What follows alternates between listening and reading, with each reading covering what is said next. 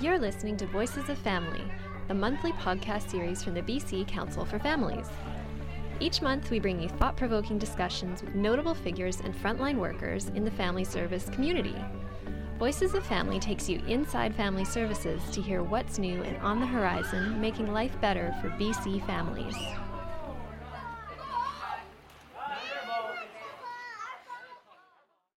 This is Jennifer Dales, Director of Programs with the BC Council for Families. I am here at the Healthy Families Brighter Futures Conference in Vancouver talking with John Hoffman. John is a writer whose Uncommon Sense column is the most popular section in today's parent magazine. John has also written extensively on fatherhood and serves as communications coordinator for the Father Involvement Research Alliance.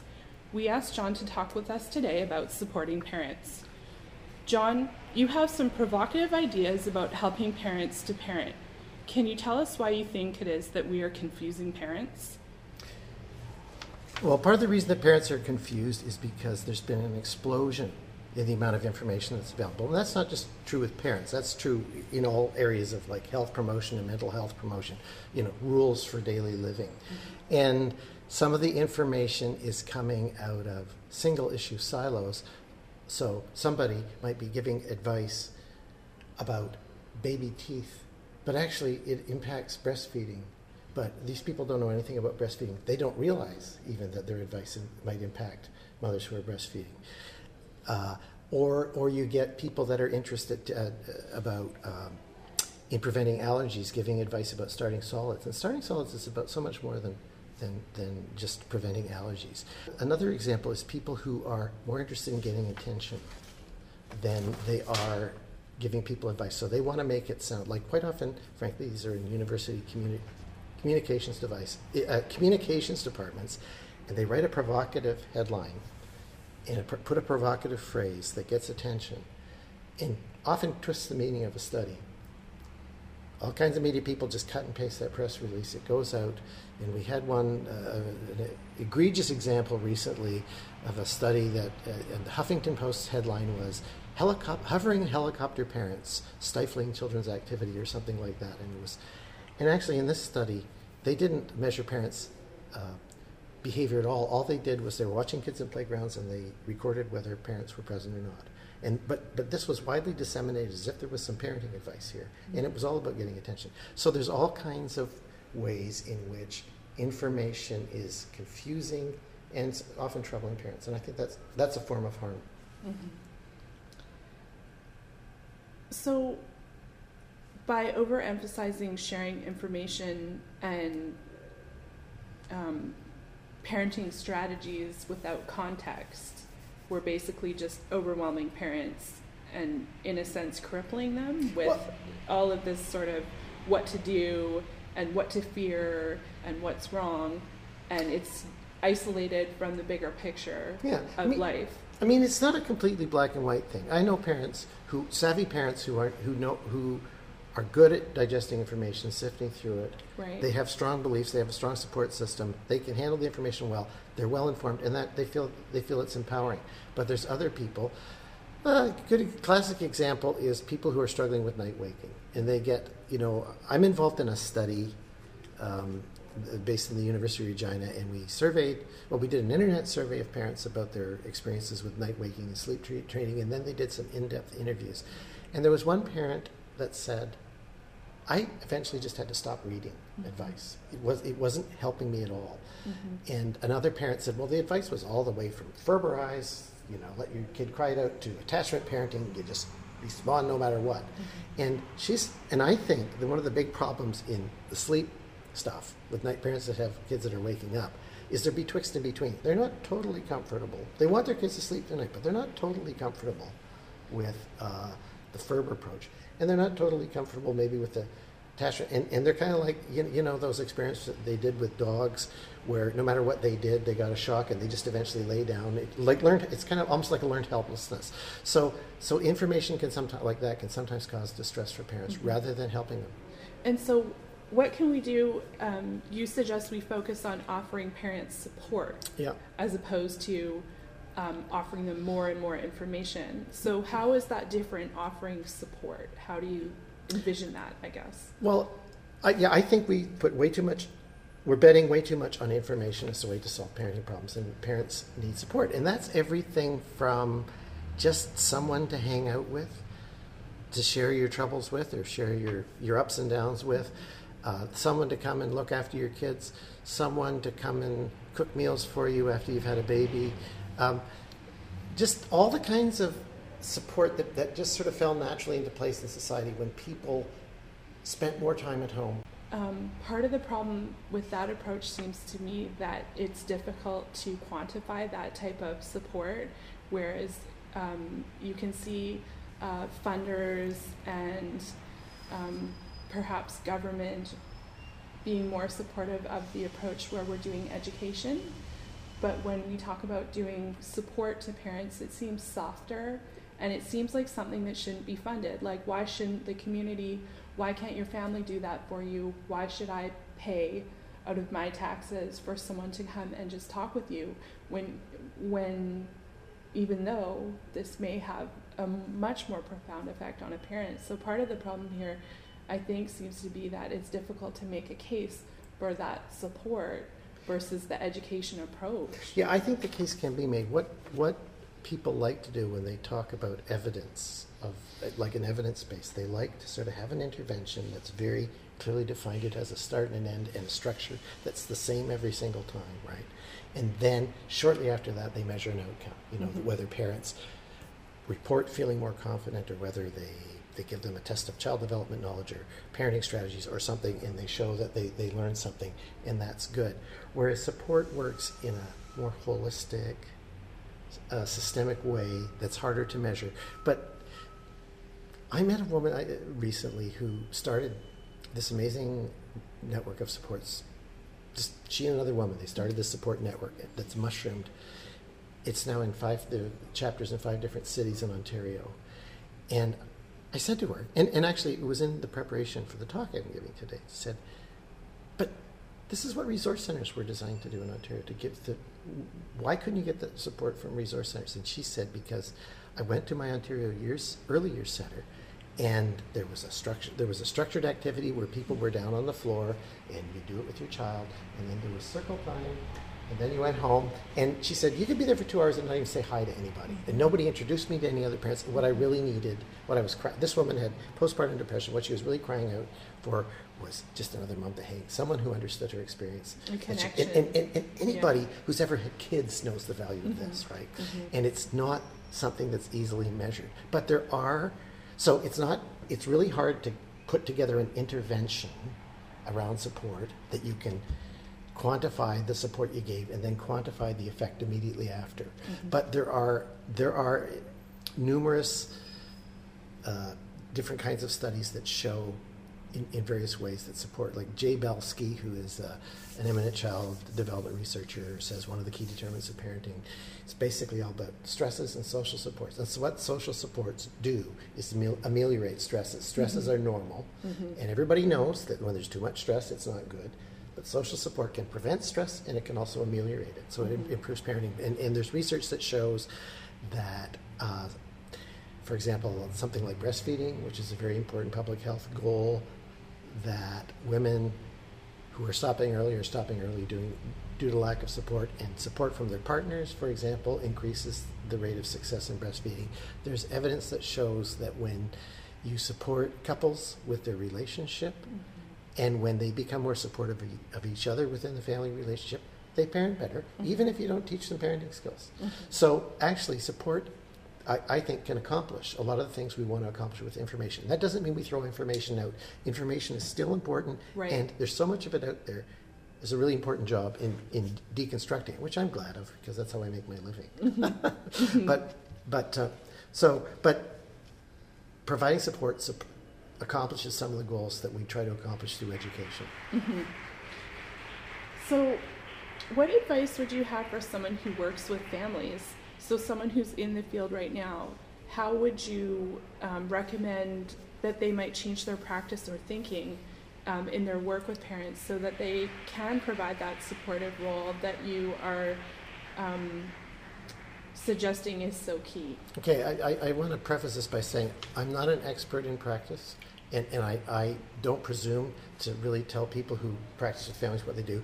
And I also suspect that most of them know what I'm talking about. They had that and, emphasis and, and, uh, anyway. and understand that and know, like when I say that, they'll say, yes, it's true. And they know from experience Right. that it's true. And they try, I'm, I'm guessing that they try to do it. But I also think they're being pushed in the direction Mm-hmm. away from that. And I think they have to, I think maybe part of their task becomes they have to protect those Mhm. kinds of so, what I call softer, harder to measure Mhm. uh, kinds of support services.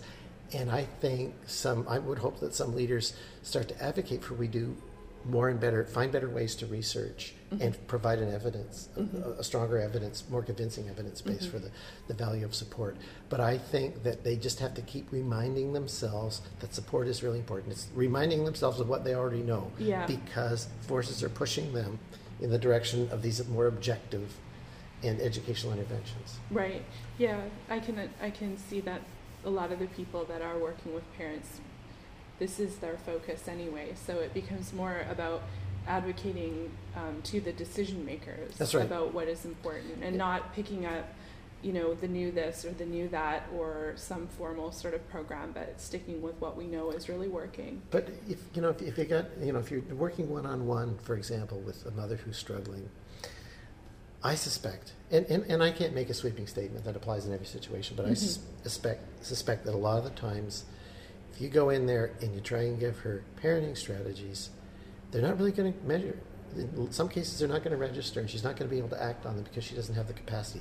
Mm-hmm. But if you hold her hand, so to speak, go in, hang out with her, give her some social support, maybe help her with her kids, like help her do some some stuff that clears her mind and and her spirit to be able to parent better To focus on the and, and yeah. to, to focus on the other things because people Yeah. just when they're not when they're really lacking in support it's going to be really hard for them to Mhm. take in information Mhm. and, and i again i don't think i'm telling people who work with families anything they don't already know No. but i think they just have to they have to fight for that in their practice So, can you tell us a little bit about when it was that you started to think about this sort of um, conflict between focusing on parenting skills versus parenting support? Well, honestly, Jennifer, it was when you asked me to do this presentation, and, and you asked me to do something interesting and somewhat provocative, and Mhm. somehow that got me thinking. And I realized that this had been on my back burner Right. for years. I I'd been focusing on information. I'd been it had been driving me crazy. Some of the information that Mhm. parents are get are being fed, and. Um, I had well, and I also was influenced by the study that Invest in Kids did, where they and that resonated with something that I'd already been thinking about Mm-hmm. and some of the other studies I looked at, and I and but I began to put it together and realize that basically we're spending too much energy on telling parents what to do Mhm. and not enough to just simply helping them and supporting them. Mhm. So the on one one level, I've been pull, I've only been pulling this together for like about three months, but on the other hand, it's been percolating in my mind Mhm. for about fifteen years. Well, it's sort of the approach of your column, the uncom- uh, uncommon sense, right? That you're sort of um, cutting through all of the all of the stuff coming at people to share your ideas, Well, right? I, I also had another experience uh, two years ago that I just remembered that, and I, a, a little story that sometimes when people find out that I write for Today's Parent, they treat me as if I know something. Right? Right. They think I know things, and and and sometimes it's they're maybe they're a little intimidated. So like I met this. Well, it was a woman I already knew, and she had twins, and we. I'm a in my other life. I'm a fiddle player, Irish fiddle player, and I went to this Irish fiddle workshop. And this woman's husband was the teacher of the woodshop workshop, and she's a fiddle player herself. And she mm-hmm. came came to this workshop every year. Well, one year she came with her twins that were like seven months old. So this was she was this took place in a big house. There's about forty people there, only two kids, her kids, right? Mhm. and twins. So, new parenthood, right? This is a situation where she could have felt like the entire eyes of the world were on her. Uh, she had two kids. It could have been very stressful, right? Mhm. And anyway, the beginning of the, she came up to me at the beginning of the week, the weekend, and we talked. And she said, uh, "So, uh, what advice do you have for me?" And I, I always deflect that question, Right. Because I don't know anything about them or their kids, and it's, I'm not going to give them advice. And and I said, I made a joke. I said, "Ah, we'll just try and get enough sleep." I don't know, you know. I, I, I sort of mm-hmm. laughed it off. And then over the course of the weekend, I watched how much how supportive this community of people were to her. People were. always offering to hold the babies so mm-hmm. she and Patrick could could could eat mm-hmm. their their lunch. Um, one day she wanted to go after she wanted to attend one of the sessions, and these two guys, one of them a young childless guy and his thirty something guy, another guy about my age, grandfather age, they strapped the babies into carriers and went went off with them for about an hour and a half outside, went on this long walk, and and the interesting thing was a situation where Ju- Julie could have been stressed and intimidated. She was glowing Mm-hmm. and really happy. And at the end of the weekend, I, when I said goodbye to her, I said, "You know what? I actually do have advice for you." I said I didn't, and I, I said, "Did you see what happened this weekend when all these people were supportive? Did you see the? I saw the effect it had on you. Mm-hmm. Did you see the effect it had on you? That's my advice to you. Get as much, surround yourself as much as you can with people like that. Get as much support as you can. And if you do that, I'm convinced." You're, that's going to do more for your parenting than anything I could tell you about child development or parenting strategy. Mm-hmm. So it has been percolating for a few years, and I and and I'm sort of, I'll, I'll still be deconstructing information, but every chance I get, I'll be talking to parents about the importance of support. Right. Uh, So, I mean, it's essentially building a community, so a caring Yep. community around us. And that and that can be a real challenge these days. Mhm. It's more of a challenge than it used to be. Certainly for my mother, um, she just lived in a she lived in a neighborhood where all the moms were at home and they all had young kids and they all hung out and they looked after each other's kids and had coffee while the kids played and uh, that helped them be good parents. Yeah, it's so much of it has to do with the time poverty that people have to Yep. really build these connections. Yep. Because you want to have the trust component to these sorts of relationships, which takes time. So, Yeah. Well, people are doing it online now. Mhm. and and quite effectively. Like I can't, I get a lot of my when I write for Today's Parent. Most of the parents that I interview come from I post on Today's Parent forums. Mhm. Say I need someone to talk about this, and and I can't tell you how many conversations I've had with parents on the Today's Parent forum. Where they tell me about something they found out about. I said, "Oh, where'd you hear about that?" "Oh, from another mom on the forum." Mhm. And it's just that it's that over the back fence yeah, kind of information. It's it's happening in cyberspace now, and so people are finding new support networks, and so it's not like parents have no no support, but I I think support is changing, and in Yeah. a lot of cases, it's becoming more challenging, and there's a risk that the people that need it the most may not may have a hard time finding it. That's Right. they're they're they're actually. I- don't want to make it sound like parents have no support because there's there are parents who have quite a bit, Mhm. but and they're usually doing pretty well. yeah. So I guess that I mean, for parents, uh, as much as possible to seek out that support in whatever way works for them. Yep. So And- find find the strategy that works. And as professionals, if we if we work with parents who we who we think are somewhat isolated, to try and work with them to connect them to something that's going to work for Yep, them. and, and always remind parents that that support is really going to help your parenting. It's it's not just going to make you enjoy your day a little more. It's going to help your parenting, and, and I think that's a really important for me, for message for parents to get from everybody. Yeah. Well, thank you, John, so much for um, sharing your thoughts with us today. On behalf of the BC Council for Families and our Voices of Family listeners, I would like to thank you um, for adding to our understanding of this issue. Um, John, if people want to connect with you uh, to find out more about the work that you're doing, what is the best way for them to do that? Well, there are several ways. I have a lot of my articles archived on, on today'sparent.com. I uh, a lot of, you know, my website, so, so to speak, these days is the FIRA website, www.fira.com. It's about father involvement. Mhm. And, uh, or people can follow me on Twitter, and my Twitter name is Uncommon John. Oh, excellent. Okay. Well, thank you so much um, again. And to our listeners, I hope that you also will connect with us at the BC Council for Families through our website, which is www.bccf.ca.